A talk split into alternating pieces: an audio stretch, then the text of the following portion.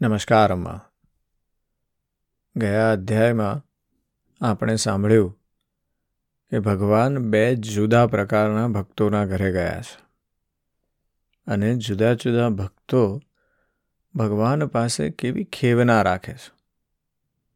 ભગવાન પ્રથમ કુબજાના ઘરે ગયા છે અને કુબજાની બધી જ ઈચ્છા એ વિષય ભોગની છે. એની અંદર પદાર્થ ભાવ ભરેલો છે. એટલે એણે પણ ભગવાનની પૂજા કરી છે. પણ છતાંય એને બસ એટલું છે કે તમે થોડીક વાર મારી સાથે રોકાઈ જાઓ અને મને આનંદ આપો. અને ભગવાન એને પણ પ્રસન્ન કરે છે. પણ આ તરફ બીજી બાજુ બીજા પ્રકારના જે ભક્ત છે અક્રૂરજી છે. અને અક્રૂરજીના ઘરે જ્યારે ભગવાન પધારે છે, ત્યારે અક્રૂરજી ખૂબ વિનમ્રતાથી સેવા કરે છે એમની. ખૂબ સુંદર પૂજા કરે છે. એમના ગાન ગાય છે. એમની પ્રશંસા કરે છે. સુંદર સ્તુતિ પણ કરે છે. કહે છે કે આજે મારું ઘર ધન્ય ધન્ય થઈ ગયું અને અમારા સૌભાગ્યની કોઈ સીમા નથી. અને અક્રૂરજી માગે છે શું ભગવાન પાસે? કે કૃપા કરીને આ માયારૂપી મજબૂત બંધનોમાંથી અમને તુરંત જ છોડાવો. કેમે કરીને આ માયાના ખેલમાંથી બહાર કાઢી આપો ભગવાન. એવી સુંદર વાત છે. ભગવાન આવા ભક્તોને જ કંઈક કામ સોંપે છે. અને એટલે ભગવાન કહે છે અક્રૂરજીને કે અમારા જે પેલા મસીહાઈ ભાઈઓ છે, પાંડવો પાંડુ રાજાના પુત્રો એ માતા કુંતી સાથે બહુ કષ્ટ ભોગવી રહ્યા છે. હસ્તિનાપુરમાં રહે છે, પણ રાજા ધૃતરાષ્ટ્ર જેમના રક્ષણમાં એ રહી રહ્યા છે, તે પોતે તો નેત્રહીન છે, પણ પુત્ર મોહમાં પણ અંધ થયેલા છે અને દુર્યોધન ખૂબ દુષ્ટ છે. એટલે પાંડવો સાથે ધૃતરાષ્ટ્ર પુત્ર જેવો વ્યવહાર કરી શકતા નથી. અને તેથી તમે મારા સુહૃદો પાસે જાઓ, એ પાંડવોને મળો અને મને સમાચાર આપો કે એમની સ્થિતિ સારી છે કે નહીં. અને તમારા દ્વારા સમાચાર મળ્યા પછી જ જે પણ પરિસ્થિતિ હશે, એનો હું ઉપાય કરીશ. શ્રી સુખદેવજી કહે છે, પરીક્ષિત ભગવાનની આજ્ઞા અનુસાર અક્રૂરજી હસ્તિનાપુર ગયા. ત્યાંની એક એક વસ્તુ પર પૂર્વવંશી રાજાઓની અમર કીર્તિની મોહર લાગેલી છે. તેઓ ત્યાં પ્રથમ ધૃતરાષ્ટ્ર, ભીષ્મ, વિદુર, કુંતી, બાહલિક અને તેમના પુત્ર સોમદત્ત દ્રોણાચાર્ય, કૃપાચાર્ય, કર્ણ, દુર્યોધન, દ્રોણપુત્ર અશ્વત્થામા, યુધિષ્ઠિર વગેરે પાંચ પાંડવો તથા બીજા ઇષ્ટ મિત્રોને મળ્યા. જ્યારે ગાંધીની નંદન અક્રૂરજી બધા મિત્રો અને સંબંધીઓને સારી રીતે મળ્યા, ત્યારે તેમને તે લોકોએ પોતાના મથુરાવાસી સ્વજન સંબંધીઓના કુશળ મંગળ પૂછ્યા. તેમને ઉત્તર આપીને અક્રૂરજીએ પણ હસ્તિનાપુરવાસીઓના કુશળ મંગળ પૂછ્યા. પરીક્ષિત ધૃતરાષ્ટ્ર પાંડવો સાથે કેવો વ્યવહાર કરે છે એ જાણવા માટે જ અક્રૂરજી ત્યાં થોડા મહિના રોકાયા. ખરું પૂછો તો ધૃતરાષ્ટ્રમાં પોતાના દુષ્ટ પુત્રોની ઈચ્છાથી વિપરીત કાંઈ પણ કરવાનું સાહસ ન હતું. તેઓ શકુની વગેરે દુષ્ટ લોકોની સલાહ પ્રમાણે જ કામ કરી રહ્યા હતા. અક્રૂરજીને કુંતી અને વિદુરજીએ એમ કહ્યું કે ધૃતરાષ્ટ્રના દુર્યોધન વગેરે પુત્રો પાંડવોનો પ્રભાવ શસ્ત્ર કૌશલ્ય બળ, વીરતા તથા વિનય વગેરે સદ્ગુણો જોઈ જોઈને તેમાંના પ્રત્યે ઈર્ષાથી બળ્યા કરે છે. જ્યારે તેઓ પાંડવોના ઉપરોક્ત ગુણો જુએ છે, ત્યારે તેમનું અનિષ્ટ કરવા તત્પર થઈ જાય છે. અત્યાર સુધી દુર્યોધન વગેરે ધૃતરાષ્ટ્રના પુત્રોએ પાંડવો પર કેટલીય વાર અન્નમાં વિષ આપવા જેવા અનેક અત્યાચારો કર્યા છે. અને હજી પણ ઘણું ઘણું કરવાની યોજના બનાવી રહ્યા છે. જ્યારે અક્રૂરજી કુંતીને ઘેર આવ્યા, ત્યારે તેઓ પોતાના ભાઈ પાસે જઈને બેઠા. અક્રૂરજીને જોઈને, કુંતીજીને તેમના પિયરની સ્મૃતિ તાજી થઈ. તેમના નેત્રોમાં આંસુ આવી ગયા. તેમણે કહ્યું, પ્રિય ભાઈ, શું ક્યારેય મારા મા બાપ ભાઈઓ, બહેનો, ભત્રીજા, પરિવારની સ્ત્રીઓ અને સખી સહેલીઓ મને યાદ કરે છે? મેં સાંભળ્યું છે કે મારા ભત્રીજા ભગવાન શ્રીકૃષ્ણ અને કમલનયન બલરામ ખૂબ જ ભક્ત વત્સલ અને શરણાગત રક્ષક છે. શું ક્યારેય તેઓ આ તેમના ફોઈના દીકરા ભાઈઓને યાદ કરે છે? હું શત્રુઓની વચ્ચે ઘેરાયેલી અત્યંત શોકગ્રસ્ત થઈ રહી છું. મારી દશા વરુઓની વચ્ચે રહેલી હરિણી જેવી છે. મારા પુત્ર બાપ વિનાના થઈ ગયા છે. શું આપણા કૃષ્ણ ક્યારેય અહીં આવીને મને અને આ અનાથ બાળકોને સાંત્વના આપશે? શ્રીકૃષ્ણ જાણે પોતાની સામે હોય એમ સમજીને કુંતીજી કહેવા લાગ્યા સચ્ચિદાનંદ સ્વરૂપ હે શ્રીકૃષ્ણ તમે મહાયોગી છો વિશ્વાત્મા છો અને તમે સંપૂર્ણ વિશ્વના જીવનદાતા છો હે ગોવિંદ હું મારા બાળકો સાથે દુઃખો ઉપર દુઃખો ભોગવી રહી છું હું તમારા શરણમાં આવી છું. મારી રક્ષા કરો. મારા બાળકોને બચાવો. મારા શ્રી કૃષ્ણ આ સંસાર મૃત્યુરૂપ છે અને તમારા ચરણ મોક્ષ આપનારા છે. હું જોઉં છું કે જે લોકો આ સંસારથી ભયભીત થયેલા છે, તેમના માટે તમારા ચરણો સિવાય બીજું કોઈ શરણ અને સહારો નથી. શ્રી કૃષ્ણ, તમે માયાથી અતીત પરમ શુદ્ધ છો. તમે સ્વયં પરબ્રહ્મ પરમાત્મા છો. સમસ્ત સાધનાઓ, યોગ અને ઉપાયોના સ્વામી છો. અને સ્વયં યોગ પણ છો. શ્રી કૃષ્ણ, હું તમારી શરણમાં આવી છું. તમે મારી રક્ષા કરો.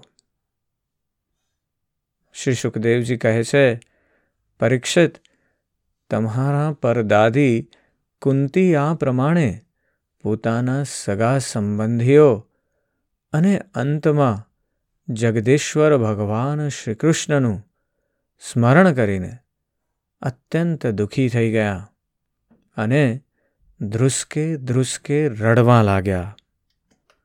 અક્રૂરજી અને વિદુરજી બંને સુખ દુઃખને સમદ્રષ્ટિથી જોતા હતા. બંને યશસ્વી મહાત્માઓએ કુંતીને તેમના પુત્રોના જન્મદાતા, ધર્મ, વાયુ વગેરે દેવતાઓની યાદ અપાવીને કહ્યું કે તમારા પુત્રો અધર્મનો નાશ કરવા માટે જ પેદા થયા છે. આ પ્રમાણે સમજાવીને તેમને સાંત્વના આપી. અક્રૂરજી મથુરા જવા રવાના થતાં પહેલાં રાજા ધૃતરાષ્ટ્ર પાસે ગયા.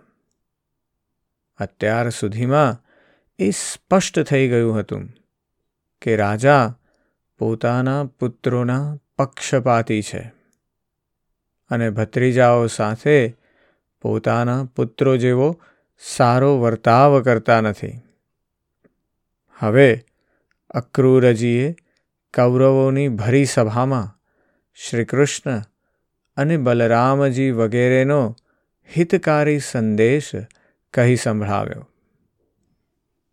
અક્રૂરજીએ કહ્યું, મહારાજ ધૃતરાષ્ટ્રજી તમે કુરુવંશીઓની ઉજ્જવળ કીર્તિને હજી પણ આગળ વધારો તમારે આ કામ વિશેષ રૂપે એટલા માટે કરવું જોઈએ કે તમારા ભાઈ પાંડુ પર લોક સિધાવી ગયા પછી હવે તમે રાજ્ય સિંહાસનના અધિકારી બન્યા છો તમે ધર્મપૂર્વક પૃથ્વીનું પાલન કરો. પોતાના સદવ્યવહારથી પ્રજાને પ્રસન્ન રાખો અને પોતાના સ્વજનો સાથે સમાન વર્તાવ રાખો. આવું કરવાથી જ તમને આ લોકમાં યશ અને પરલોકમાં સદગતિ પ્રાપ્ત થશે. જો તમે આનાથી વિપરીત આચરણ કરશો તો આ લોકમાં તમારી નિંદા થશે અને મૃત્યુ પછી તમારે નરકમાં જવું પડશે. તેથી તમારા પુત્રો અને પાંડવો સાથે સમાનતાનો વ્યવહાર રાખો. તમે જાણો જ છો કે આ સંસારમાં ક્યારેય, ક્યાંય કોઈ કોઈની સામે હંમેશા રહી શકતું નથી. જેમની સાથે જોડાયેલા છીએ, તેમનાથી એક દિવસ છૂટા પડવું પડશે જ. રાજન, આ વાત આપણા શરીર માટે પણ શત પ્રતિશત સાચી છે. છતાં, પત્ની, પુત્ર, ધન વગેરેને છોડીને જવું પડશે. એમાં તો કહેવાનું જ શું હોય? જીવ એકલો જ જન્મે છે અને મૃત્યુ પછી એકલો જ જાય છે. પોતાના કર્મોનું, પાપ પુણ્યનું ફળ પણ એકલો જ ભોગવે છે.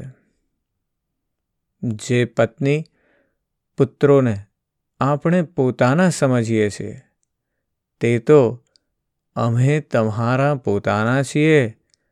અમારું ભરણ પોષણ કરવું એ તમારો ધર્મ છે. આવી આવી વાતો કરીને મૂર્ખ મનુષ્ય અધર્મથી એકઠા કરેલા ધનને લૂંટી લે છે. જેમ જલમાં રહેવાવાળા જંતુઓના સર્વસ્વ જલને તેમના જ સંબંધીઓ ચાટી જાય છે. આ મૂર્ખ જીવ જેમને પોતાના સમજીને અધર્મ કરીને પાળે પોષે છે. તે જ પ્રાણ, ધન અને પુત્ર વગેરે આ જીવને અસંતુષ્ટ છોડીને ચાલ્યા જાય છે. જે પોતાના ધર્મથી વિમુખ છે. સાચું પૂછો તો તે પોતાનો લૌકિક સ્વાર્થ પણ જાણતો નથી. જેમના માટે તે અધર્મ કરે છે. તેઓ તો તેને છોડી જ દેશે. તેને ક્યારેય સંતોષનો અનુભવ નહીં થાય.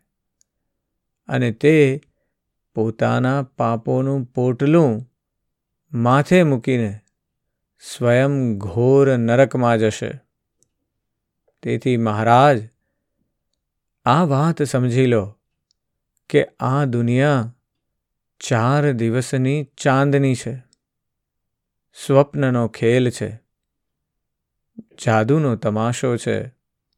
અને છે માત્ર મનોરાજ્ય. તમે તમારા પ્રયત્નથી, પોતાની શક્તિથી, ચિત્તને વશ કરો. મમતાવશ, પક્ષપાત ન કરો. તમે સમર્થ છો. સમત્વમાં સ્થિત થઈ જાઓ અને આ સંસારમાંથી ઉપરામ શાંત થઈ જાઓ. રાજા ધૃતરાષ્ટ્રએ કહ્યું, મહાદાની અક્રૂરજી, તમે મારા કલ્યાણની, ભલાઈની વાત કરી રહ્યા છો. અમૃતનું પાન કરતા જેમ મનુષ્ય તૃપ્ત થતો નથી, તેમ હું પણ તમારી વાતોથી તૃપ્ત થતો નથી. તેમ છતાં અમારા હિતૈષી અક્રૂરજી મારા ચંચળ ચિત્તમાં તમારી આ શિખામણ સહેજ પણ ટકતી નથી. કેમ કે મારું હૃદય પુત્રોની મમતાને કારણે અત્યંત વિષમ ભેદભાવવાળું થઈ ગયું છે. જેમ સ્ફટિક પર્વતના શિખર પર એકવાર વીજળી ચમકીને બીજે જ ક્ષણે અંતર ધ્યાન થઈ જાય છે. તેવી જ રીતશા તમારા આ ઉપદેશની છે. અક્રૂરજી, સાંભળ્યું છે કે સર્વશક્તિમાન ભગવાન પૃથ્વીનો ભાર ઉતારવા માટે યદુકુળમાં અવતર્યા છે. એવો કોણ પુરુષ છે જે તેમના વિધાનમાં ફેરફાર કરી શકે? તેમની જેવી ઈચ્છા હશે, તેવું જ થશે. ભગવાનની માયાનો માર્ગ અચિંત્ય છે. તેઓ પોતાની એ માયા દ્વારા આ સંસાર ઉત્પન્ન કરીને તેમાં પ્રવેશ કરે છે અને ભિન્ન ભિન્ન કર્મફળોનું વિભાજન કરે છે. આ સંસાર ચક્રની ગતિમાં તેમની અચિંત્ય માયા શક્તિ સિવાય બીજું કોઈ કારણ નથી.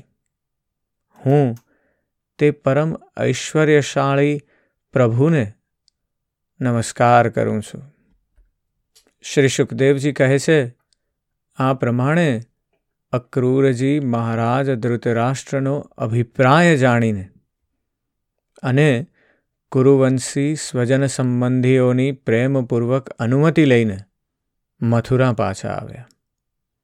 પરીક્ષિત તેમણે ત્યાં ભગવાન શ્રીકૃષ્ણ અને બલરામજી સાથે ધૃતરાષ્ટ્રનો તે બધો જ વ્યવહાર વર્તાવ કે જે તેઓ પાંડવો સાથે કરતા હતા તે કહી સંભળાવ્યો.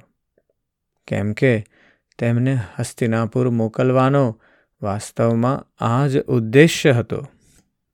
આજના અધ્યાયથી આપણે દસમા સ્કંધનો જે પૂર્વાર્ધ ભાગ છે, જ્યાં આપણે શ્રી કૃષ્ણના બાલચરિત્ર, કિશોર ચરિત્રની વાતો સાંભળી છે. એમની લીલાઓનું વર્ણન કર્યું છે અને એમાં ખૂબ આનંદ પામ્યા છીએ. એ પૂર્ણ થાય છે. દસમા સ્કંધમાં પૂર્વાર્ધ ભાગમાં આ આપણે જુદા જુદા પ્રકારની લીલાઓ સાંભળી છે. બાળ શ્રી કૃષ્ણ એ હવે મથુરા પહોંચી ગયા છે. મથુરાના રાજા થયા છે ઉગ્રસેન, પણ એમના સલાહકાર શ્રી કૃષ્ણ છે. અને બલરામજી અને શ્રી કૃષ્ણ ધીમે ધીમે બધાને પોતાની શક્તિઓનો પરિચય આપી રહ્યા છે. ચારે તરફ એ શક્તિઓના પ્રભાવની વાતો થઈ રહી છે. અને એ સમયે ઉત્તરાર્ધની શરૂઆત માટે પૂર્વાર્ધના છેલ્લા અધ્યાયમાં ભગવાન શ્રી કૃષ્ણએ અક્રૂરજીને મોકલ્યા છે હસ્તિનાપુરમાં, ધૃતરાષ્ટ્રના રાજ્યમાં, કે મારા મસિયાઈ ભાઈઓ જે છે એમની સાથે સારું વર્તન તો થઈ રહ્યું છે ને, કારણ કે એમના પિતા નથી, પાંડુ એટલા માટે તેઓ અનાથ છે. ભગવાનની હવે યૌવન અવસ્થાની લીલાઓની વાત આપણે આવતા અધ્યાયથી કરવી છે. પણ આજના અધ્યાયમાં આપણે એ પણ જાણ્યું કે ભગવાન આપણી પાસે ન હોય, છતાંય આપણો ખ્યાલ રાખે જ છે. આપણે એ ધ્યાન રાખવાનું છે કે આપણે એમના તરફ જો તન્મયતા દેખાડીશું, તો એ જરૂરથી આપણી તરફ પણ જોઈ જ રહ્યા છે અને આપણને મદદ કરવા સતત તત્પર છે. આપણી તૈયારી હોવી જોઈએ. એના વિશે જરૂરથી ચિંતન કરજો. આજે બસ આટલું જ. જય શ્રી કૃષ્ણ.